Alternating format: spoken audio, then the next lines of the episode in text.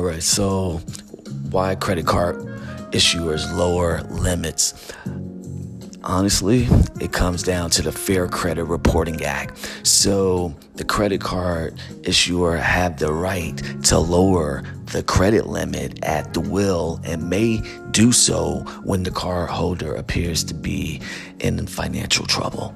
So if you miss um, the due dates or you carry a high debt and you only send a minimum payment, then the issuer, they can shorten that limit. Now, that wasn't the case for me, but what I will say is when you're doing this manufacturing cash flow, sometimes it doesn't always work in your favor. However, that doesn't stop you from being able to change that situation and turn your situation around so it does work in your favor.